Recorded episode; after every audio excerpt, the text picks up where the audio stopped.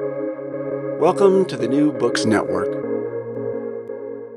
Hello, I'm Natalia Shpylova-Saeed. I'm a host of New Books in Ukrainian Studies, a podcast channel on the New Books Network. Today I'm speaking with Marko Andryczyk uh, about a novel that he translated, Mondegreen Songs About Death and Love by Volodymyr Rafeyenko, published by uh, Harvard Ukrainian Research Institute in 2022. Marko Andryczyk has a PhD in Ukrainian literature from the University of Toronto and his monograph, The Intellectual as Hero in 1990s Ukrainian Fiction, was published by the University of Toronto Press in 2012. Since 2008, uh, Marko has administered the Ukrainian Studies program at the Harriman Institute, Columbia University, and has taught Ukrainian literature at its Department of Slavic Languages and Literatures. He's a translator of Ukrainian literature into English. In, 20, in 2008 2017, he organized the Ukrainian um, literature series. Uh, co-sponsored by the Harriman and Kennan Institutes, which brought leading Ukrainian lit- literary figures to audiences in North America. Marko Andryczyk is editor and compiler of The White Chalk of Days, the contemporary Ukrainian literature series anthology. Uh, and under the name Yizhak, he has recorded three studio albums in Ukraine and has performed a series of concerts in support of these recordings, most recently at the Pidzemny Perehid Vagabando, uh, Ivano-Frankivsk in August 2019. Hello, Marko, and thank you so much for joining me today. Uh, hello, Natalia. Thank you uh, so much for inviting me uh, to visit the New Books Network once again. Uh, it was great to, to speak with you several years back, and I know we've been trying to schedule today's interview several times over the last several months, and I'm glad we finally are able to do that. Yes, I'm, I'm very happy that we have this opportunity to speak about uh, Volodymyr uh, Rafeyenko's um, Mondegreen songs about death and love. And I would like to start with the writer himself. And just a few days ago, uh, his interview with uh, Marci Shore was published. And in that interview, he also shared that when the full scale uh, war broke out uh, February 24th, 2022, uh, he found himself and uh, his wife uh, in the territory which was occupied by the uh, Russians. Uh, somehow they managed to get out of that territory and hopefully they are more or less safe today.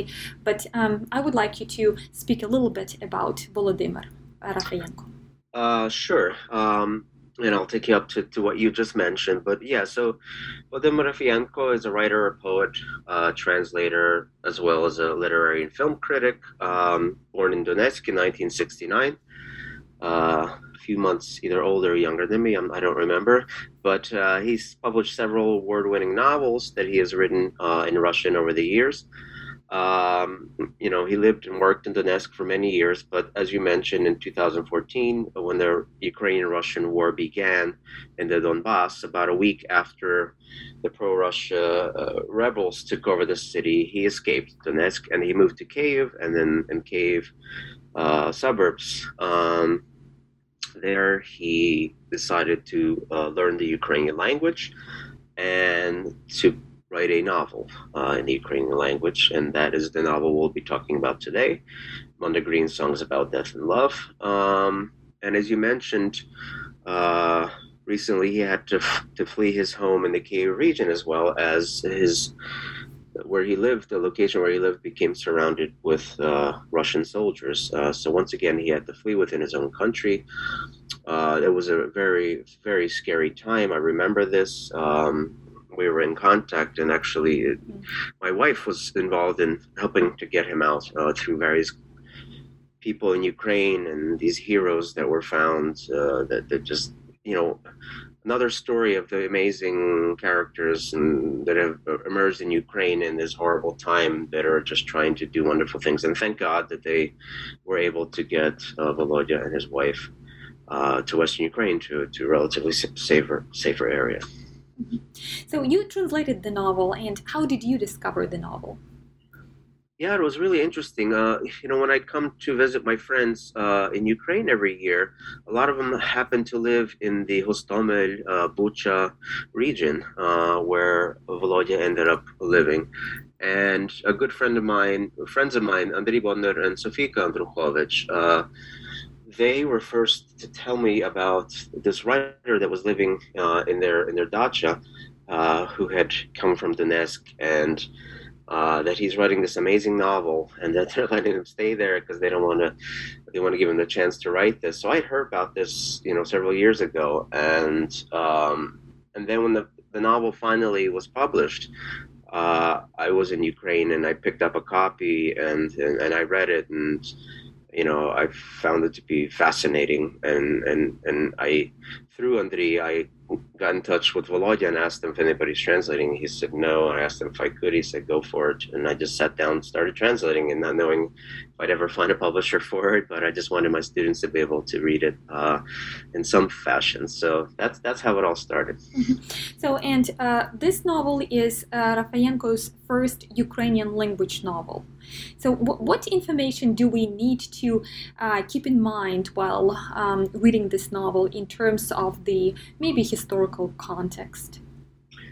Oh, you mean on the linguistic level, yes? As far as language? Yeah. mm-hmm. yeah, I mean, it's important, you know, it's important to know that in Ukraine, there are people who speak Russians, people mm-hmm. speak Ukrainian, speak people uh, exclusively or both languages. Uh, it's important to know uh, the history of, you know, why that is the case. It's important to know, uh, you know what's been happening with Ukrainian language in Ukrainian lands for, for a very long time. Uh, you know, Tsarist times where the language was severely curtailed, said to be non-existent. Uh, laws were passed so to make that uh, happen. And then in the Soviet period, uh, great Russification, uh, arrests, marginalization, and even in, in the contemporary Ukraine, uh, 30 years, uh, you know, it's kind of this laissez-faire government program for, for Ukrainian language, for Ukrainian language literature, which managed to exist amazingly because it had developed all these kind of underground networks during this period of repression, but with very little support.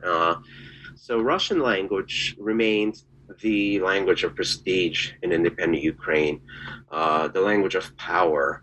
Uh, very much so. And Ukraine was was very much still marginal. You could uh, not only could you be walking in the uh ten years ago, you could be walking in the uh, capital of Ukraine, Kiev, and speak Ukrainian or order something and still get a dirty look from from someone.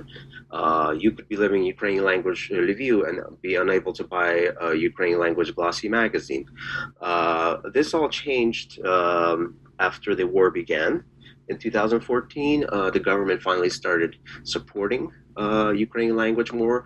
Many people switched to Ukrainian, realizing that it had been marginalized, that this didn't happen because Russian is superior in some way. Uh, and there's been a great development this way. And uh, Volodya's, you know, he had been a very successful Russophone Ukrainian writer, uh, publishing uh, winning awards. And when, when Russia said that it's coming to Ukraine to save people like him from from being persecuted for this language, uh, it was obviously false, and he wanted to to react to that by by learning Ukrainian, writing a language in Ukrainian, and saying everywhere that that was not the case at all. There was no repression. So so so language is it's, it's very important. Um, in the background of mm-hmm. why he wrote this, but it's also very important within the novel itself. Mm-hmm. Yeah, and in this e- interview with Marci Shore that I mentioned at the beginning, he uh, also mentioned that he will not write anything in Russian anymore because he doesn't want to be associated with Russian literature for many reasons. Because, uh, again, because of all these traditions, there is still this concept of Russian literature but not Russophone literature, and he doesn't want to be associated with it. Yeah, yeah. When I met with him, when I first met him in person last summer, um, I asked him what he was working on, and he said that you know he was probably going to be writing one one novel in Russian, one in Ukrainian, going back and forth. He even joked that uh, the Russian language uh, felt that he had cheated on her, cheated on it, you know, uh, by going to Ukrainian. But he was planning on you know kind of doing both. And then after this latest uh, uh, example of seeing what what what this is, this Russian world, and how it affects his life. He he just does not want to be associated with Russians, and he's afraid if he writes in the Russian language, people are going to assume that he is is Russian. Mm-hmm. So I would like to uh, talk a little bit about the novel itself and about the protagonists of uh, the novel. And as you mentioned, um, the uh, novel somehow reflects on the war that actually started in 2014, not 2022. So how do his um, uh, protagonists process the war?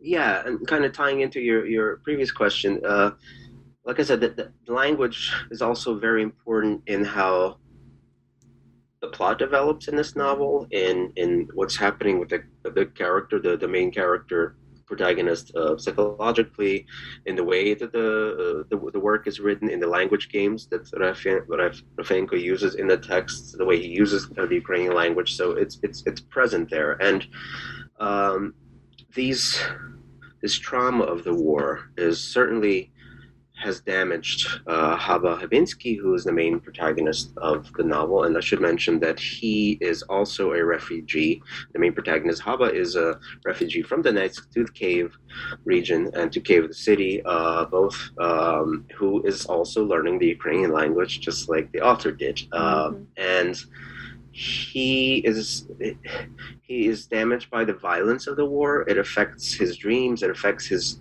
his sense of reality, uh, how he sees his own town, how he saw what surrounded him in his own town, how it transformed people, how this war transformed people to what they said, what they believed, how they acted.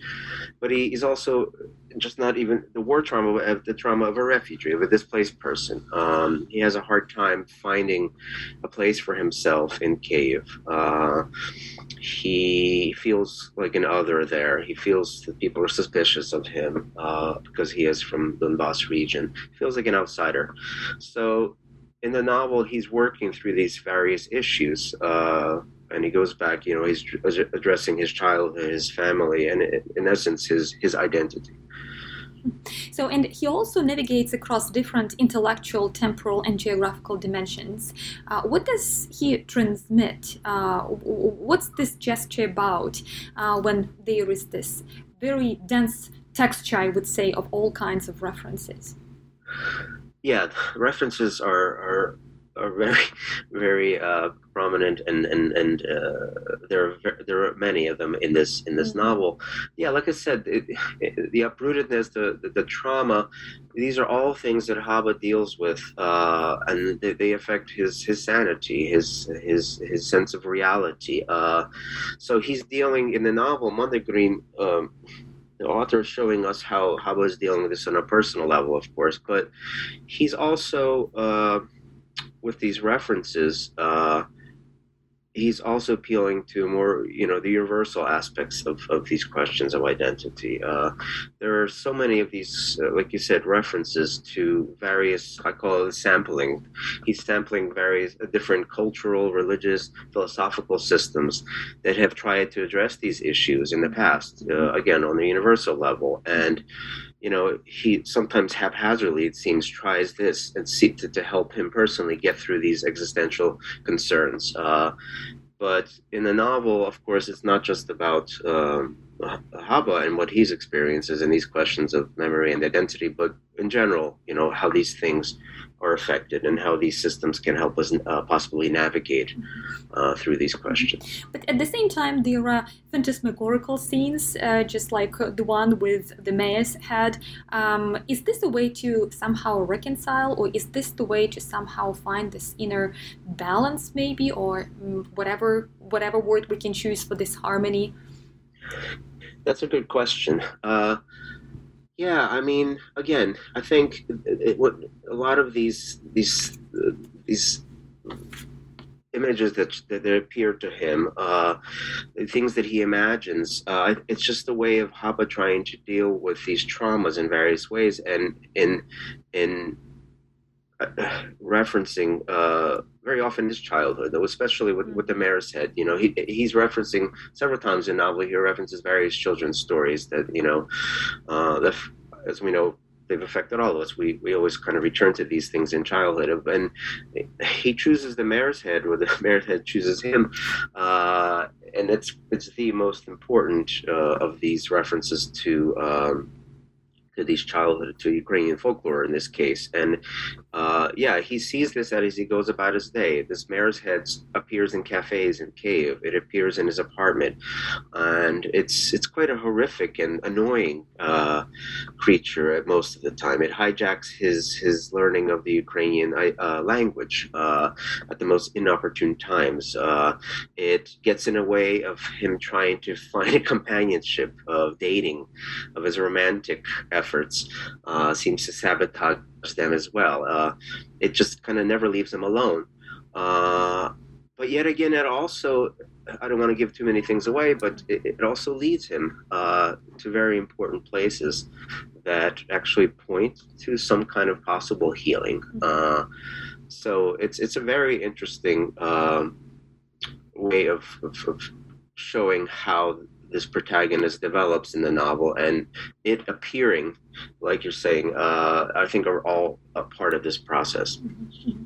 yeah well um, i uh, one i would like to uh, go back to this uh, issue about references and uh, i wonder how this uh, amount of references might influence the reader's experience. Since you mentioned that you would like your students to read this novel and i'm wondering if your students already had an opportunity to discuss it with you and what the impressions are yeah, thank you for that question. Always happy to talk about my students. Uh, I'm very happy also that my students were among probably the first that have read this because I just happen to have been teaching. Uh, I teach three different courses in Ukrainian literature, and this year I was teaching my course uh, on contemporary Ukrainian literature this past spring. Uh, and I had scheduled uh, the reading of this novel as part of the syllabus. So, and then the translation had just come out during the class, so they were able to read it, were able to discuss it. And three, well, let me count. Actually, none of my none of my students were of Ukrainian background at all. So a lot of the references I think were very important. And you know, in, why you know there's almost hundred footnotes here that I had to to to uh, provide. Um, and you know I read I did this for a reason. Of course, there's different ways of doing this. You know, you could have published this novel without any footnotes, uh, you know, and not have uh, have the readers just read it and see what they can get on their own. And maybe it's not that important that they get these illusions, but you know, I think is very important in a novel such as this because its intertextuality is so important uh, to you know what's happening in the novel, but also it tells the story of Ukraine. And you know, as we have learned uh, in the last several months, the world knows very little about Ukraine, and I don't think it's horrible if we can provide notes uh, to provide some kind of subtext to, to, to these things. And we decided with the publishers, and it is an academic publisher, so you know it, it, it is to be used in a classroom, not just, but uh, in a classroom. So it is a teaching uh, tool. Uh, but we decided to put them in as end, note, end notes uh, and not as footnotes, so that if anybody just wants to read it through, and I should say, one of my students read it all the way through without looking at the notes. And then after our class discussion, uh, where the other students read the notes and said they were very helpful and they really enjoyed that. She said she's going to read it again uh, with the notes, and uh, so it's it would be interesting to talk to her after that. Mm-hmm. But um, I think it can be read either way, but uh, I'm happy that the footnotes are there, and you know that we we provided them because I think they're essential. And like I say, I think it's if anything we can give people knowledge about Ukraine. Uh, I think we should. Mm-hmm. And what is specifically, in your, your, opinion, that this book might help audiences understand about uh, Ukraine? Because, yes, there is this question about languages, but does this book um, uh, really illuminate this issue of Russian Ukrainian uh, language in Ukraine? Uh, and um, the difficulty for probably many Ukrainians outside Ukraine is that when we start talking about Ukraine, we very often receive this comment oh that's very overwhelming because there is so much unknown information. So um, i mean to uh, to um, other audiences. I mean so in, in your opinion what this book could teach us or? Uh, well yeah i mean the, the, the word you use overwhelming certainly this novel can be overwhelming. It's not a you know easy reading text Mhm. i would never say it is it's uh i think it's beautifully written and hopefully i passed that along in english uh and it has a playfulness that helps it get through some very difficult issues and some very dense intertextual references uh it, it's hard to follow because often you're not sure um you know what's happening if it's an imagination of, of the, the the protagonist or not. Uh, so it's a very challenging novel and it could be an overwhelming in that sense but it's also very rewarding because Frank has taken on very very difficult issues here and he has chosen to do this in this manner. Uh, so uh, you know these are not easy issues. Uh, and the way he goes about doing it, I think he's able to address them by, you know, it's pretty radical what he did. Uh, not only is he focusing on how uh, a character uh, takes on a language and how that affects his past, uh, you know, his memory, and how that affects his his identity, uh, but also, you know, he's doing it uh, simultaneously, I think, and. I think that adds another layer, like I mentioned in my introduction to the book, uh, to this to this experiment, if you could call it that. And then it helps, you know, this complexity helps investigate, I think, the nuances of these of these questions. Mhm. And what was the most challenging part for you to translate? Well, certainly a lot of the references. Uh, there was, you know, a lot of looking up. Uh, I'm not that well versed in uh, Russian uh, culture. Uh, and I grew up, born, grew up in Philadelphia, so that was not part of my world uh, until very recently. Uh, so there was a lot of, you know, asking colleagues that uh, that had grown up in the Soviet Union who could tell me a little bit about that. But that was fun to learn about and to see how Volodya uses that. Even some of the Ukrainian references also, I had to learn something about that. So that wasn't really difficult. The, the hardest thing, I think, I love the I love word games. I love translating word games uh, in, in into English. I think that's that's the greatest challenge. Uh, I think I do that pretty well, and at least I enjoy doing that. The hardest part about translating this was when the author had many lots of text with technical. Uh, if you remember, there's a lot of science in this novel. Uh, there's a lot of scientific terms. Uh, you know, could be biology, could be zoology, and just you know, kind of looking up, having to look up what the exact term was, and that's like that's a whole other language, right? That's um, it's in English, but it's in English that I usually don't use. So that was a bit tedious, uh, I would say, and that took a lot of time, and it wasn't too much fun. Uh, but otherwise, I, I, really enjoyed translating it. Again, I I wasn't doing this for any uh, uh, what's the word? See, I'm now thinking Ukrainian Zamovanya. I was not uh, asked to do this. I was not ordered to do this. Mm. I was not, uh, you know, this. I was doing it just because I wanted because I liked it and I wanted others to read it who couldn't read in Ukrainian. Well, it's it's wonderful that this uh, text by Rafeyenko uh, is available now to Anglophone audiences, but um, I'm wondering. Uh, how Ukrainian literature is presented in the American curriculum, or if um, there are already some changes, or if there will be any changes, so that more uh, students um, could have access to texts like this. Yeah, I mean, the time we're in right now is unprecedented uh, as far as Ukrainian studies um, mm-hmm. in, in, North America and I wish hopefully in Europe and other parts of the world. Um, you know, there there have been, of course, several centers that have been over the years teaching Ukraine, including Ukrainian literature, and doing a wonderful job with it. Uh, I've been teaching Ukraine three different courses in Ukrainian literature for 15 years now. Uh, and other, of course, other universities too. Uh, so we've had courses on Ukraine. Uh, the hopefully now there will be more uh, universities that can teach Ukraine, and I think there will be.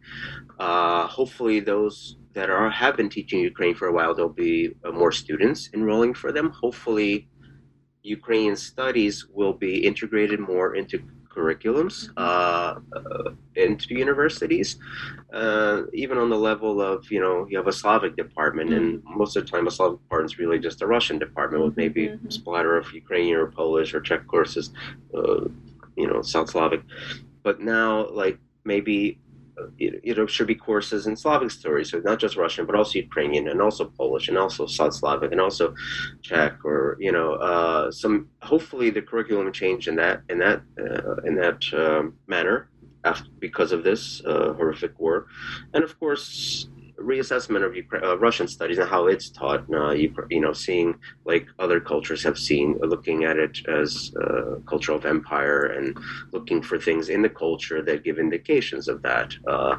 so, you know, the time to do it is now, of course. Um, I think there will be more interest in Ukraine. Just in my work, just in the last three months, just you know the interest, and I'm sure you have and other people in the field have seen this. Uh, so I think it will impact, probably not as much as we would like to, but mm-hmm. uh, I, I, think it will. Mm-hmm, mm-hmm. And um, uh, I would like you to also comment on how Ukrainian writers, right, in your opinion, could respond in the future to the current war. Unfortunately, Russia's aggression is go- uh, ongoing, and unfortunately, we do not know when it will uh, end. Uh, and some uh, Ukrainian writers all already um, uh, made the statements that they are not able to write anything right now, or if they even can write right now, those are just facts, like descriptive facts. And I remember something like that also was uh, mentioned by Vinnychenko uh, when he was observing the uh, war activities, and he said, "Well, I cannot, and I don't not, I don't even want to write anything in terms of just uh, some speculative work, but just facts." So um, your um, um, thoughts on future responses? Yeah, I mean, it's it's interesting because you know we've already had responses, right? Because uh, uh, uh, uh, as we know, the war started in 2014.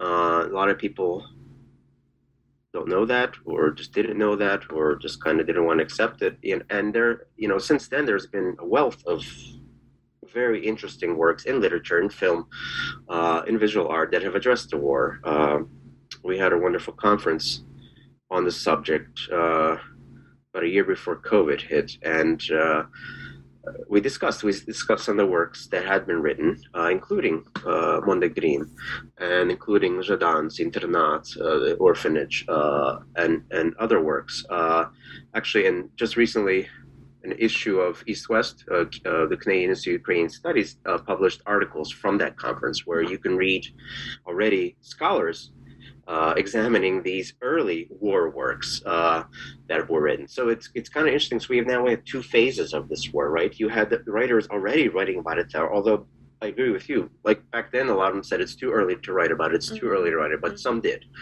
uh, including the, the book we're talking about today. And then obviously when things uh, got so much worse several months ago uh, some have said it's too early to write now but others have been writing you know so yeah i think it depends on the author uh, it, i think it's really interesting to look at the writers who have written about it earlier uh, you know and they're now writing about it to see how it changes because it's going to be there are things that'll be, I think, the same in these works, but there are things that'll be radically different. Uh, I'm fascinated to see what what uh, Volodya is going to mm-hmm. write, uh, what he's writing right now about this second displacement, and then seeing this this mm-hmm. this this evil force twice in his life. Uh, so I think it depends on the reader, uh, on the writer, uh, but I also think there are phases in this, and perhaps you know in 30 years when the war is over, after I'm not saying that the war is going to last 30 years, but even if the war's tomorrow in 30 years, you know there'll be work, works written about it that you know will be shed light on some of the things that happen. Yeah, unfortunately, we're still observing the escalation of the current aggression, but um, the only thing personally I have is that, well, sooner or later it will be over. Well, thank you so much, Marko. Thank you so much for joining me today. And again, thank you um, for bringing uh, Vladimir Rafeyenko's Mondegreen to Anglophone audiences. Thank you so much, Natalia, for letting me talk about this book. I, I enjoyed working on it, and I think it's important work. And hopefully, uh, your listeners will get a copy and, and, and see what what I saw in it uh, and enjoy it. Thanks. Uh, today I spoke with Marko Andryczyk about a novel by Volodymyr Rafeyenko uh, that he translated Mondegreen Songs About Death and Love, published by Harvard Ukrainian Research Institute in 2022. Thank you for listening to New Books in Ukrainian Studies, a podcast channel on the New Books Network.